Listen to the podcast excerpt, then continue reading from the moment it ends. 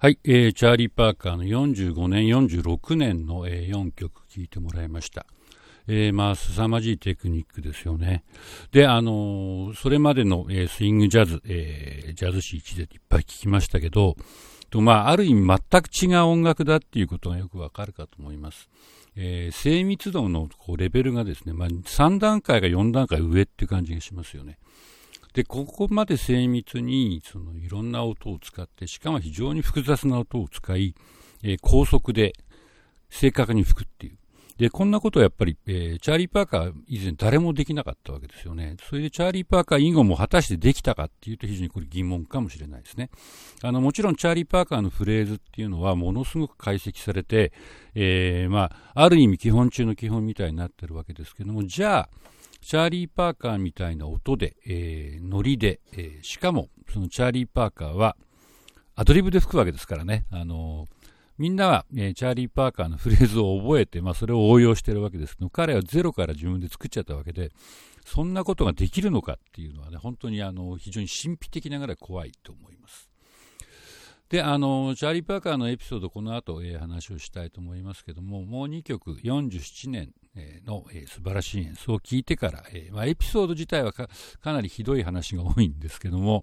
まあ、演奏は本当最高ですね。えー、まずは47年の録音で「ドナリー」っていう曲を聴いてください、まあ、この曲チャーリー・パーカーのオリジナルだって言われてたんですけどどうもマイルス・デイビスが作ったっていうのは本当みたいです。ただこれあのインディアナっていうね、えー、まあアメリカの古い曲インディアナ州の州歌にもなってるっていう曲のコード進行に、えー、ビバップ的なメロディーラインが載ってるんですけど、ラインの作り方は完全にチャーリー・パーカーのアドリブソロですよね。だからまあ、当時、マイルス・デイビスってチャーリー・パーカーの、えー、バンドのサイド面で、まだすごく若い、21歳ですからね、えー、まあ、弟子ですよね。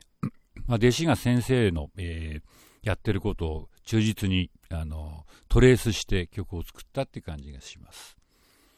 で、次がバード・オブ・パラダイスっていう曲ですけど、実はこれは All the Things You Are っていう、えー、曲の、えー、ジェローム・カーンっていう人が作った曲のコード進行を使って、